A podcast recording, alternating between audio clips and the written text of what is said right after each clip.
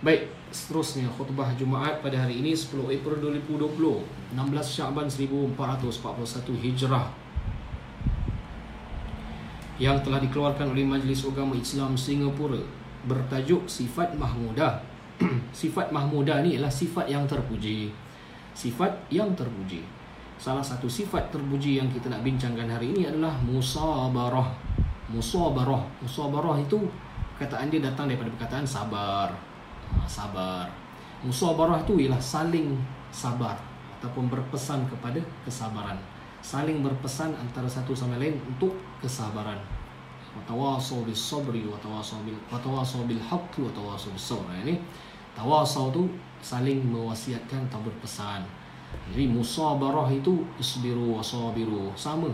Ha, cuma dia punya uh, bahasa ini mengikut bahasa Arab kesabaran dan saling berpesan untuk uh, bersabar antara satu sama lain.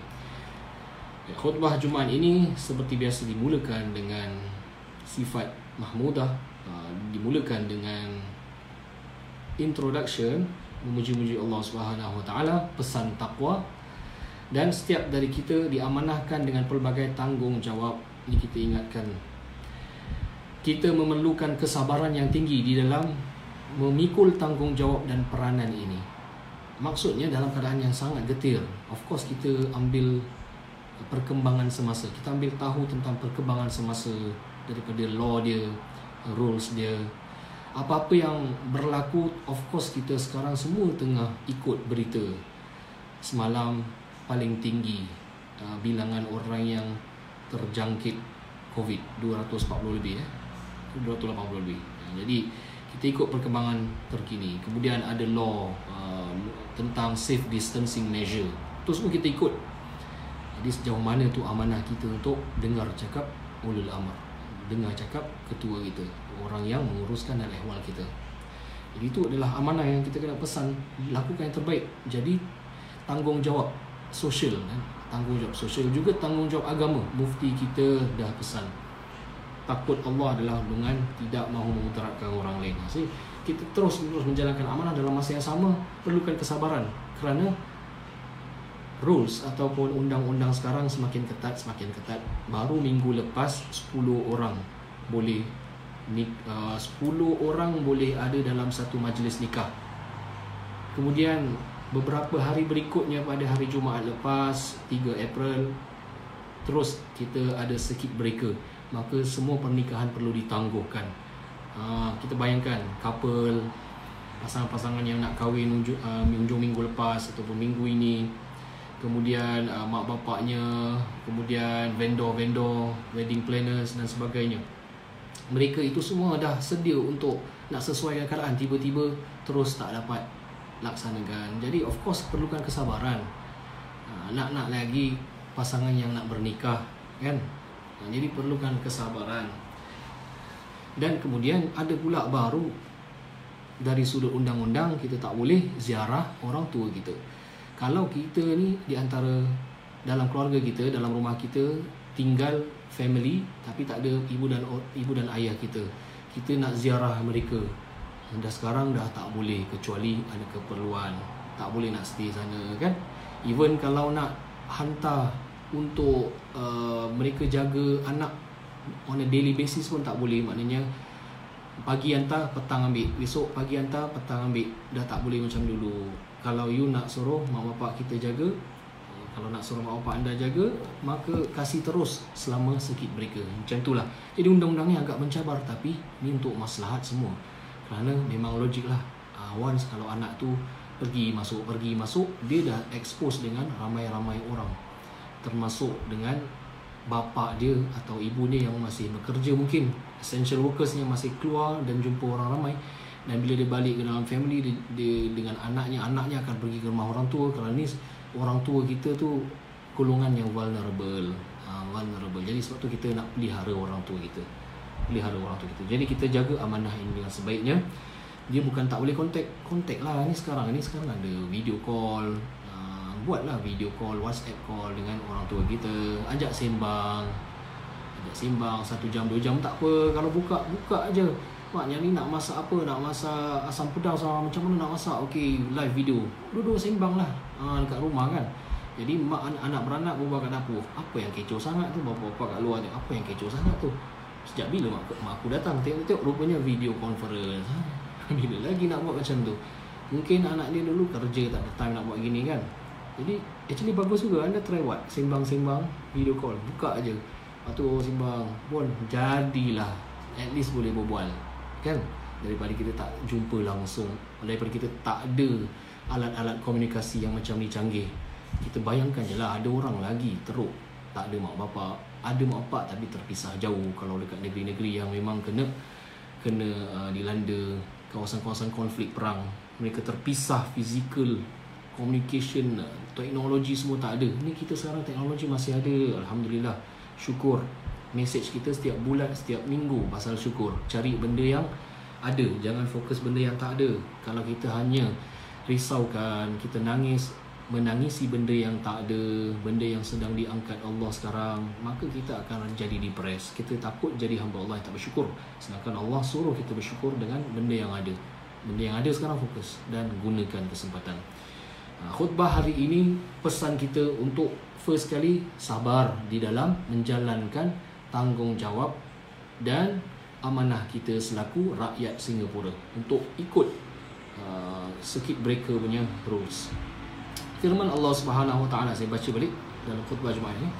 أعوذ بالله من الشيطان الرجيم يا أيها الذين آمنوا اصبروا وصابروا ورابطوا واتقوا الله لعلكم تفلحون صدق الله العظيم yang bermaksud Wahai orang-orang yang beriman bersabarlah kamu dan kuatkanlah kesabaran kamu dan bersedialah serta bertakwalah kamu kepada Allah supaya kamu berjaya. Dalam kitab tafsir Al-Mafatih Al-Ghaib, Imam Ar-Razi berkata bahawa sabar dan terus bersabar adalah perkara yang perlu dilaksanakan oleh semua manusia untuk dirinya dan orang lain yang berada di sekelilingnya. Untuk diri dan untuk orang lain. Saudara yang dikasih sekalian tidak dinafikan so, kita semua mempunyai kemampuan dan kesabaran yang berbeza dalam menguruskan tanggungjawab kita terutamanya dalam urusan ehwal keluarga kita. Ada yang menguruskannya sendiri ada pula yang perlu menjadi penjaga yakni caretaker untuk menjaga keperluan kebajikan orang tuanya di rumah apa juga peranan dan tanggungjawab kita kita perlu laksanakannya dengan penuh ketabahan dan amanah. Ini khutbah ni dia saya lihat dia fokus kepada orang tua kita pasal dia sesuai lah dengan rules baru tu kan tentang tak boleh ziarah orang tua. Tapi walaupun kita tak boleh ziarah orang tua kita yang tak tinggal dengan kita kalau orang tua kita itu tinggal dengan contohnya abang sulung kita atau kakak sulung kita adik-beradik tu adik-adik janganlah buat dek. Ha jangan buat bodoh. Kerana semua tanggungjawab. Ada orang tanya ustaz siapa yang bertanggungjawab nak jaga mak bapak yang tua? Jawapannya semua kena jaga. Mana ada jawapannya hanya abang sulung aja jaga mana ada jawapannya hanya hanya anak lelaki je. Anak perempuan pun masih lagi kena tanggungjawab. Tapi dengan kerjasama dan dan uh, pemahaman kefahaman daripada suami dia. That's why kena cari suami yang soleh. Suami yang baik Dia tak akan biarkan Isteri dia abaikan tanggungjawab Sebagai seorang anak Terhadap kedua orang tuanya. Nasihat kepada Ibu-ibu Ayah-ayah Yang nak dapat menantu lelaki. Ha, menantu atau calon menantu ataupun ya calon menantu. Cari yang soleh yang yang tahu tentang peranan suami terhadap isterinya. Dia tak akan biarkan isterinya uh, abaikan tanggungjawab sebagai seorang anak. Kalau isteri dia perlu jaga dia kalau perlu ziarah dia kasih keluar. Tapi tak dapat makan kat rumah dia kena masak macam tu lah. Sacrifice. Uh, tu suami yang soleh jadi kembali kepada perbincangan kita. Siapakah yang harus wajib jaga orang tua kita? Anak lelaki kah? Anak sulung kah? Jawapannya semua sama rata.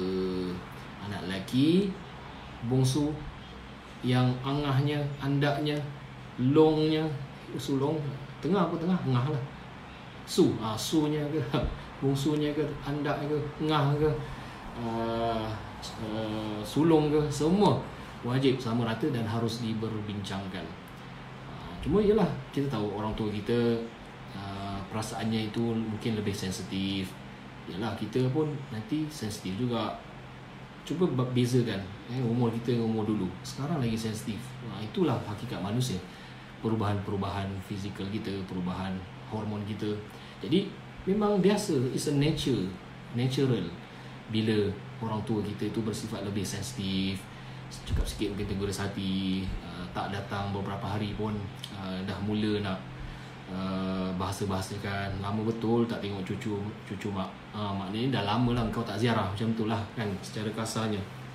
Nah, tapi biasalah. Dan kita ini bila dah berumah tangga of course nak kena ada dua mak bapak ada dua parents in law dengan parents kita sendiri. So it's how you juggle dan prioritize lah dalam kehidupan kamu.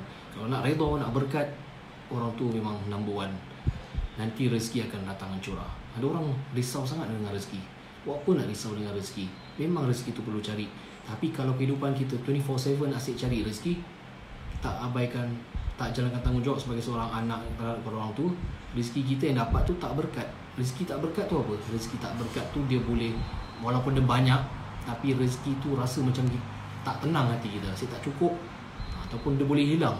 Subhanallah jadi jaga ibu dan ayah kita.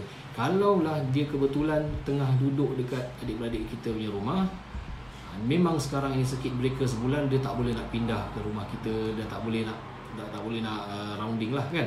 So sekarang apa tugas adik-beradik lain? Adik-beradik lain memberikan sokongan. Contohnya kasih duit. Contoh kedua belikan. Pergi pasar belikan makanan. Uh, boleh. Uh, boleh kan? Rules kita sekarang kasih belikan barang pasar barang dapur hantar kat rumah mak. Jangan kasih mereka keluar pergi pasar. Ha, jangan kasih mereka keluar. Kalau mereka degil kalau mereka degil nasihat dengan cara baik. Ha, nasihat dengan cara baik. Eh jangan berkasar. Cakap ini semua untuk kebaikan mak bapak. Dan sekarang pun uh, memang tak di tak boleh lah keluar eh, untuk orang tua kita yang vulnerable. Jadi saya harap anak-anak semua main peranan kita bersatu padu bersatu padu bersatu teguh bercerai roh. Ke gunung sama didaki ke lurah sama dituruni. Elok kata dalam muafakat buruk kata dalam muafakat. Sedarilah saudara apabila kita bekerjasama dalam menjaga kebajikan ibu dan ayah saya baca balik khutbah ni. Sebenarnya kita menjaga kebajikan adik-beradik yang menjaga ibu dan bapa kita terutama sekali dalam situasi yang tidak menentu sekarang ini. Mudah-mudahan dengan usaha kita perasaan negatif itu dapat dijauhi dan dihindari dengan sebaiknya. Kalaulah mereka mereka rasa kekosongan, WhatsApp, WhatsApp tak video call, tunjukkan cucu-cucu muka, dia akan rasa happy. Uh, pengorbanan kita ini bukan suatu perkara yang sia-sia saudaraku dengan kita bersabar dalam pengorbanan kita pastinya terdapat kebaikan di sebaliknya dan ganjaran buat kita yang bersabar. Of course, bila kita berkorban sesuatu perkara, kesabaran diperlukan. Contohnya, kita berkorban Ah, kita punya kita punya wang. Ah, kita berkorban kita punya wang. Pasal sekarang ini ekonomi tengah tengah teruk. Job tak masuk. Kalau orang yang self employed tapi bukan bermaksud kita abaikan tanggungjawab sebagai seorang anak. Kalau dia dah biasa kasih duit kasih duit. Kalau mak bapak bapak tu perlukan duit kasih kan? Ha, jadi itu pengorbanan kita. Oh, terpaksa lah tak selesa terpaksa lah tengah ketat sekarang Ah, macam-macam lah pengorbanan apa lagi. Pengorbanan untuk untuk sebagai uh, seorang uh, seorang pekerja essential yang perlu keluar. Orang semua stay at home. Semua circuit breaker tapi dia kena keluar pasal dia kerja di hospital. Uh, ini kita tabik tabik spelling tepuk tangan seratus kali untuk semua pekerja-pekerja frontliners lah. Especially mereka buat pengorbanan mereka exposekan diri mereka itu dengan pesakit-pesakit kan? Dan mereka tu boleh dijangkiti. Alhamdulillah mereka semua buat buat ni semua untuk untuk kita untuk selamatkan selamatkan uh, masyarakat. Jadi kata Nabi kata Allah Subhanahu taala faman ahyaha fa ka'annama ahyan nas jami'a. Siapa yang menghidupkan satu jiwa dia seolah-olah menghidupkan manusia yang uh, secara umumnya. Maksudnya kalau kita berjaya untuk menjadi sebab satu nyawa tu dapat diselamatkan maka seolah-olah kita selamatkan semua nyawa insan. Yang di frontliners main peranan kita pun main peranan untuk jaga safe distancing supaya tidak terhindar penyakit kita kalau kita ada ataupun supaya kita tak dijangkiti orang yang sakit. Sabda Nabi SAW yang bermaksud tidaklah seorang hamba yang menghadapi musibah ta'un. Ta'un tu wabak eh? Lalu dia terus menetap di negaranya dengan penuh kesabaran. Dalam keadaan dia tahu bahawa dia tidak akan ditimpa dengan musibah Kecuali dengan ketetapan Allah. Melainkan akan tertulis baginya pahala seperti pahala orang yang mati syahid. Ha, maksudnya dalam hadis Bukhari ada mengatakan secara spesifik kalaulah seseorang tu seorang muslim sikapnya kalau ada wabak yang sedang menular di kawasannya dia tetap kat dalam negeri tu tak keluar ataupun dia tetap kat dalam rumahnya tak keluar dan dia tak keluar pasal nak pasal dia takut pada Allah lah dia dengar cakap Allah dan Rasulnya maka dia akan tertulis baginya pahala seperti orang yang mati syahid walaupun dia tak kena penyakit tersebut.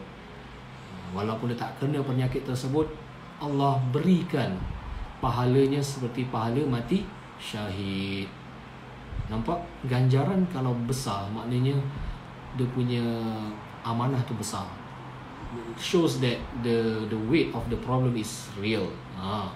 Maknanya ni isu ni memang betul dan berat kalau kamu stay kat rumah stay kat dalam negeri tak keluar Allah akan bagi bagi banyak pahala sebab sifat dan sikap kamu sebagai orang yang amanah jalankan tanggungjawab sosial mudah-mudahan kita dikurniakan kesabaran berkhidmat kepada ibu dan ayah kita serta ketabahan menghadapi ujian ini semoga Allah Subhanahu taala menerima segala amalan kita sepanjang bulan Syaban dan menemukan kita dengan bulan Ramadan yang mulia amin ya rabbal alamin gitulah pengisian khutbah pada hari ini. Lagi dua minggu kita masuk bulan Ramadan dan sekarang dah masuk Syaban.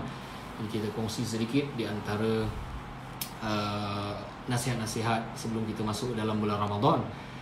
Dari segi hukum, of course, siapa yang ada bayar hutang puasa, uh, hendaklah lunaskan segera.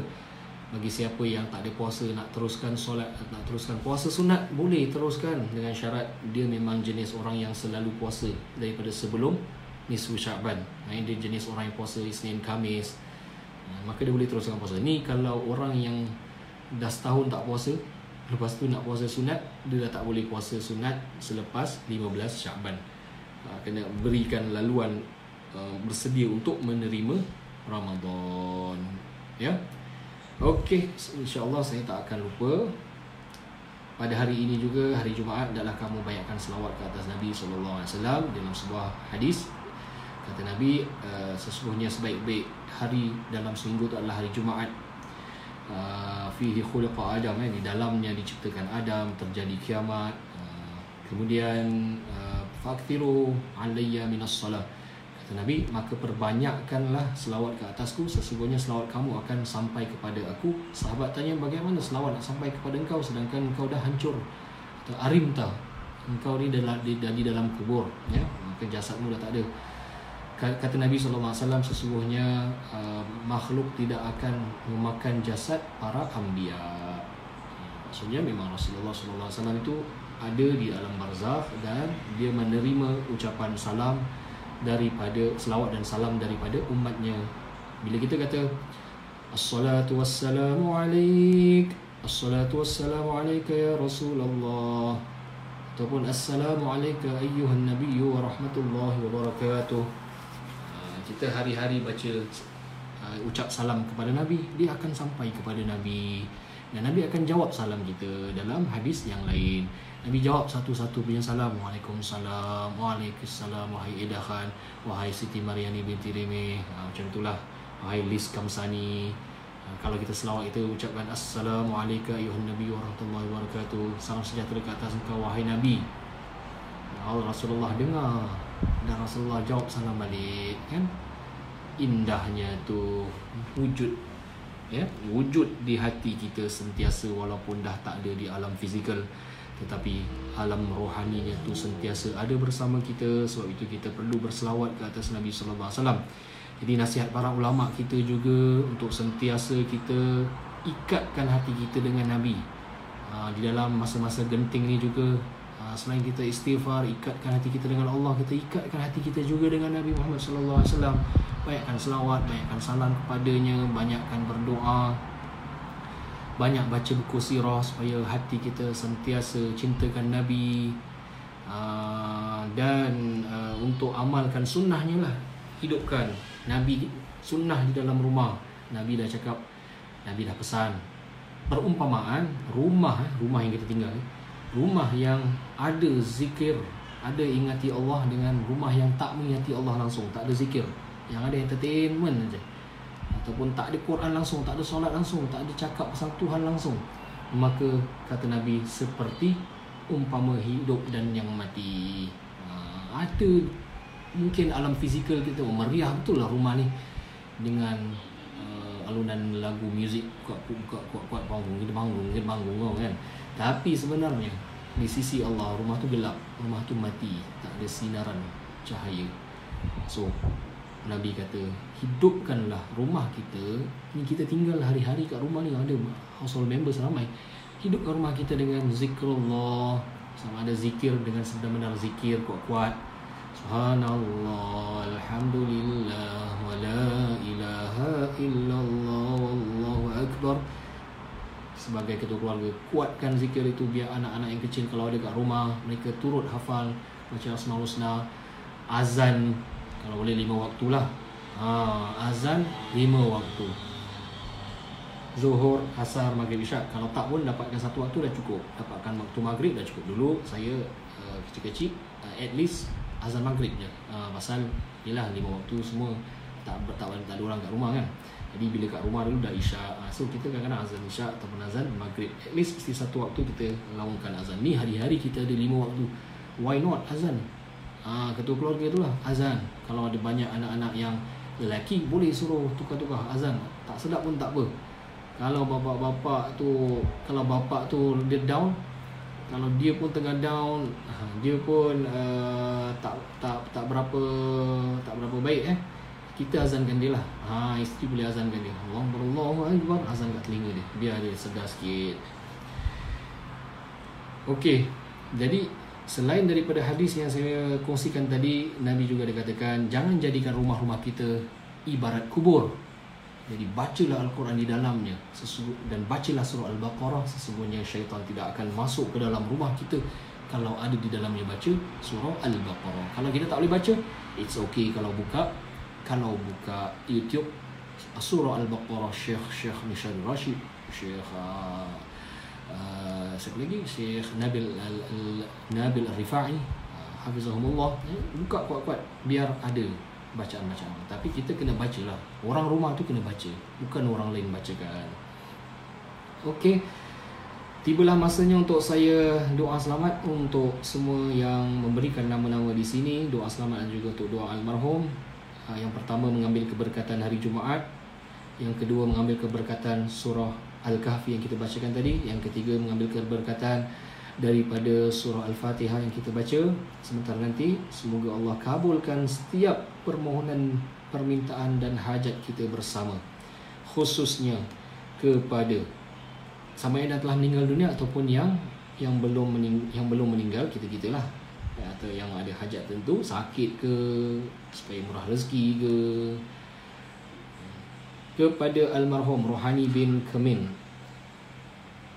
Kemudian kepada Hajah Misnah binti Abdul Salam Hajah Malia binti Boya Haji Abdul Salam bin Samin Said Ja'far bin Said Qasim Al-Mutahhar.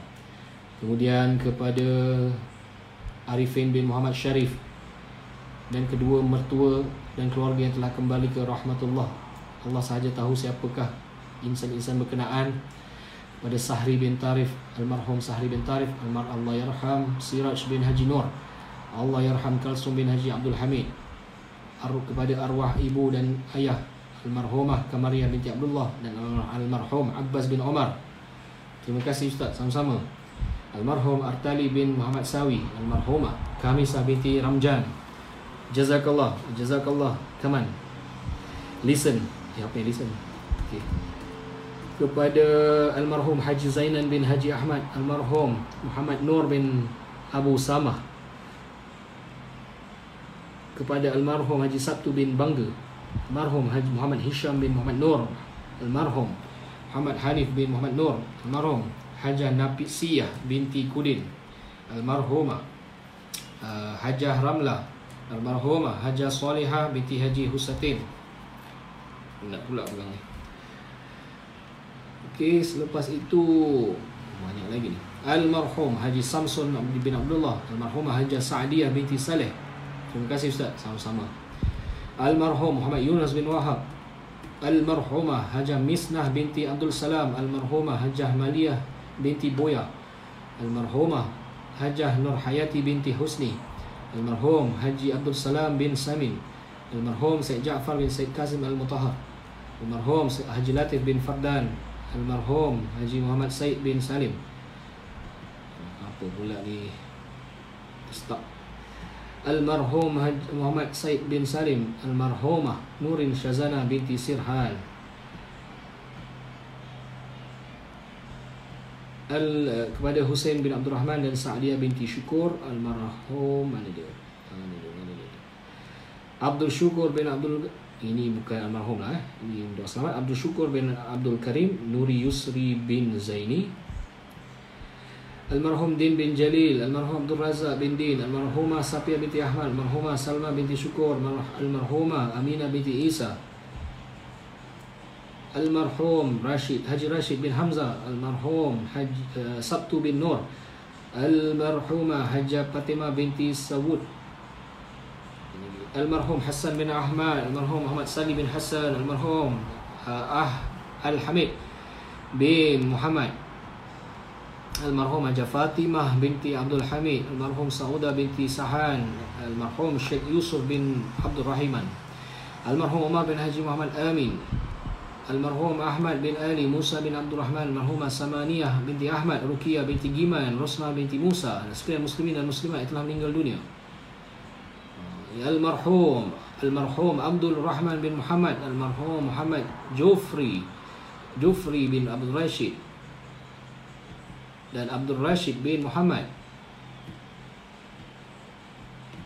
Eh, Harap dapat bertenang Aminah binti eh, almarhum Abdul Rashid bin Muhammad Ahmad bin Haji Yaakob almarhumah kini semua yang meninggal eh? uh, Maryam bin Abdul binti Abdullah Mek binti Salih Fatimah binti Jahari Haslina binti Abdul Rahman Ba'ayah binti Utus Halimah binti Ahmad Kamsina binti Abdullah Muhammad Wadi Darwadi Zulkifli Yah binti Ma'jim Aminah binti Abdullah Almarhum Abdul Karim bin, bin Hamid Serpini Serpini bin bin Sanan, Osman bin Mustafa, Sulaiman bin Osman, Bidin bin Osman, Muhammad Hafiz bin Rafi, Dara bin binti Abdul Samad, Zahara binti Omar, Haji Abu bin Hasan, Basiran bin Diran, Haji Aminah binti Ahmad, uh, Marhum Amir bin Abu, Khadijah Khatun binti Hasan Khan, Abdul Rahman Khan bin Husin Khan, Almarhum Abdul Hamid bin Abdul Rahman, insyaAllah cik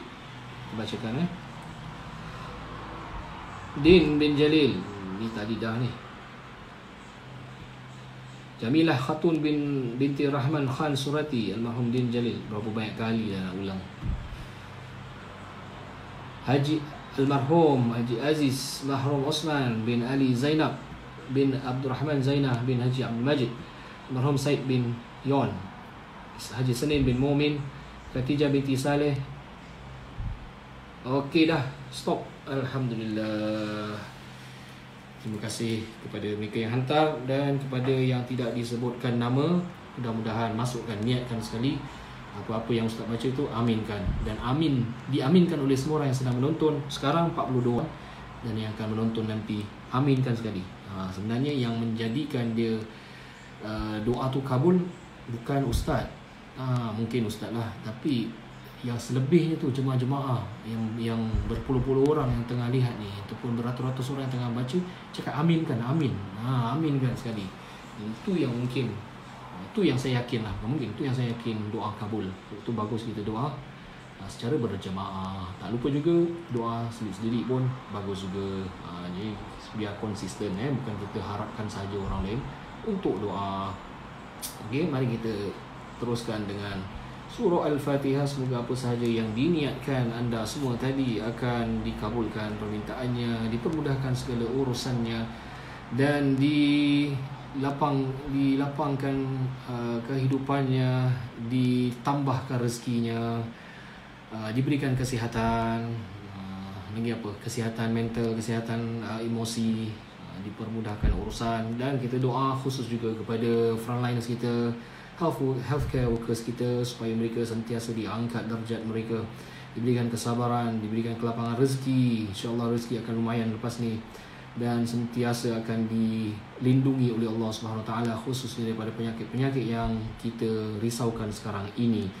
Dan kepada sekalian muslimin dan muslimah mukminin dan mukminah yang telah kembali ke rahmatullah semoga Allah merahmati memaafkan mereka semua. Dia tak akan digolongkan di kalangan orang yang bersabar insyaallah الفاتحة. أعوذ بالله من الشيطان الرجيم. بسم الله الرحمن الرحيم. الحمد لله رب العالمين. الرحمن الرحيم. مالك يوم الدين. إياك نعبد وإياك نستعين. اهدنا الصراط المستقيم. صراط الذين أنعمت عليهم غير المغضوب عليهم ولا الضالين. آمين. بسم الله الرحمن الرحيم. الحمد لله رب العالمين. حمدا شاكرا حمدا يوافي. حمدا كثيرا طيبا باركا فيه. حمدا يوافي نعمه ويكافئ مزيده.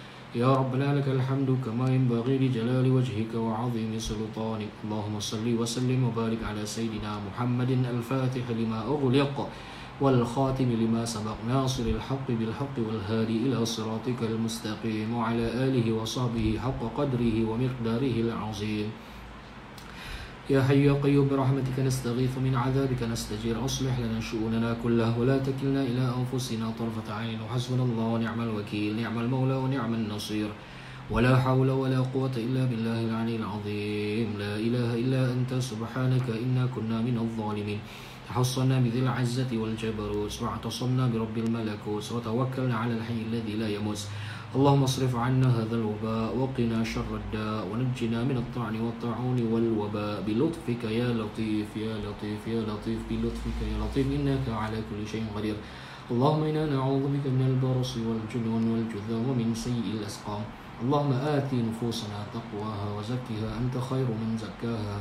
أنت وليها ومولاها. اللهم إنا نسألك علما نافعا ورزقا طيبا وعملا متقبلا. اللهم إنا نسألك خير هذا اليوم فسعه ونصره ونوره وبركته وهداه. اللهم إنا نسألك خير هذا اليوم خير ما فيه وخير ما قبله وخير ما بعده. ونعوذ بك من شر هذا اليوم وشر ما فيه وشر ما قبله وشر ما بعده. اللهم احفظنا جميعا من الفتن ما ظهر منها وما بطن من كل سوء ومن كل الأمراض ومن كل المصائب. ربنا إننا لما أنزلت إلينا من خير فقراء اللهم اغفر لي أمواتنا يا الله. واغفر لجميع أموات المسلمين واشف مرضى المسلمين. وارحمهم وعافهم واعف عنهم وأكرم نزلهم ووسع مدخلهم واغسلهم بالماء والثلج والبر اللهم اجعل قبرهم روضة من رياض الجنة ولا تجعلها حفرة من حفر النيران. وشفع موتانا بشفاعة سيدنا محمد صلى الله عليه وسلم. أورد اللهم حوضهم أوردهم أورد اللهم لهم حوضه بيده الشريف شرابا هنيئا لا نظمع بعده أبدا برحمتك يا أرحم الراحمين. ربنا لا تزغ قلوبنا بعد إذ هديتنا وهب لنا من لدنك رحمة إنك أنت الوهاب. اللهم بارك لنا في شعبان بلغنا رمضان. اللهم بارك لنا في شعبان وبلغنا رمضان. اللهم بارك لنا في شعبان وبلغنا رمضان. ربنا آتنا في الدنيا حسنة وفي الآخرة حسنة وقنا عذاب النار. وصلى الله على سيدنا محمد وعلى آله وصحبه وسلم. الحمد لله رب العالمين. وقبل الله منكم. Alhamdulillah, terima kasih kepada yang menonton daripada jam 11.20 tadi. Dah satu jam lebih. 33 orang sedang menyaksikan saya. Uh, Saya Muhammad bin Salim Imam Eksekutif Masjid Al-Istighfar. Uh, Memohon daripada semua untuk agar mendoakan saya dan ahli keluarga Dan doakan kita semua staff-staff di Masjid Istighfar Supaya diberikan kekuatan juga Diberikan akal fikiran yang cerdas Untuk kita sentiasa bersikap kreatif Dalam merencanakan program-program online kerana kita pun ada kala buntu juga. Eh, akal kita tak tahu apa nak buat. Uh, selain daripada uh, adakan video zoom sebagainya eh, kerana pergerakan kita terbatas. Tapi saya yakin kerana jemaah selagi mana jemaah ada yang share video kita ada yang saksikan ada yang uh, integrate uh, interaksi dengan kita maka sebelum kita rasa happy lah ada orang layan. Takut kita berbual seorang je so uh, Masjid Al-Istighfar hari-hari ada program di Facebook anda boleh ikut. Anda boleh ikut dan nantikan uh, dengan pelbagai cara lah ada ada kuliah online. Kita try buat juga macam talk show uh, berbual berbual uh, ada ada zoom. Gunakan zoom jadi ada ada guest kan? Uh, kita pun pernah malam tu hari malam nisfu Syaban kan kita ada macam talk show daripada The Talking Dome. Uh, jadi mungkin anda nak buat apa ni kat rumah? Sabar relax banyak hari lagi anda boleh buat satu-satu. Anda boleh ikut Facebook kita tengok-tengok video. Kalau tak anda ada podcast. Siapa ada podcast angkat tangan? Siapa ada Spotify? Uh, Spotify. Anda jangan lupa cari The Talking Dome. Di situ juga ada saya dan rakan-rakan saya sentiasa menyediakan konten-konten agama yang semasa juga insya-Allah. Apa lagi? Kalau anda ada mungkin uh, uh, komen-komen uh, ataupun feedback uh, ada saranan? Uh, nak apa pengisian yang boleh anda nak sepanjang Ramadan? Nak uh, invited guest speaker saya boleh bawakan kepada anda. Anda semua kat rumah sekarang. Very simple IG IG live. Uh, saya membuat juga IG live. Dengan guest-guest kan? Kita boleh fikirkan semua itulah jadi anda insyaallah ni semua untuk uh, para jemaah yang berada di rumah ya untuk kita jugalah sama-sama last kali dermalah masjid Al-Istighfar dan masjid-masjid kita di Singapura. Carilah uh, now uh, Masjid Al-Istighfar yang tertera di dalam uh, page Masjid Al-Istighfar cara untuk menderma. Bank transfer pun boleh pay now pun boleh ada UN number dia.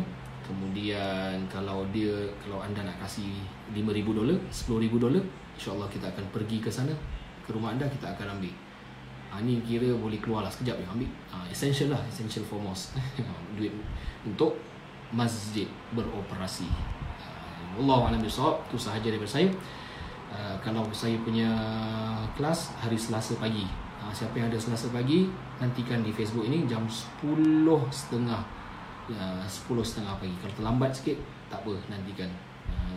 Uh, 10.30 pagi di Masjid Al-Istighfar di sorry di Facebook Masjid Al-Istighfar. Alhamdulillah terima kasih Siti Mariani binti Rimi dengan Talking Dome. Alhamdulillah you're one of the fans. Jadi fan-fan kita pun ucapkan terima kasih. Baik sekalian daripada saya. Wassalamualaikum warahmatullahi wabarakatuh. Anak dan nangis kat luar.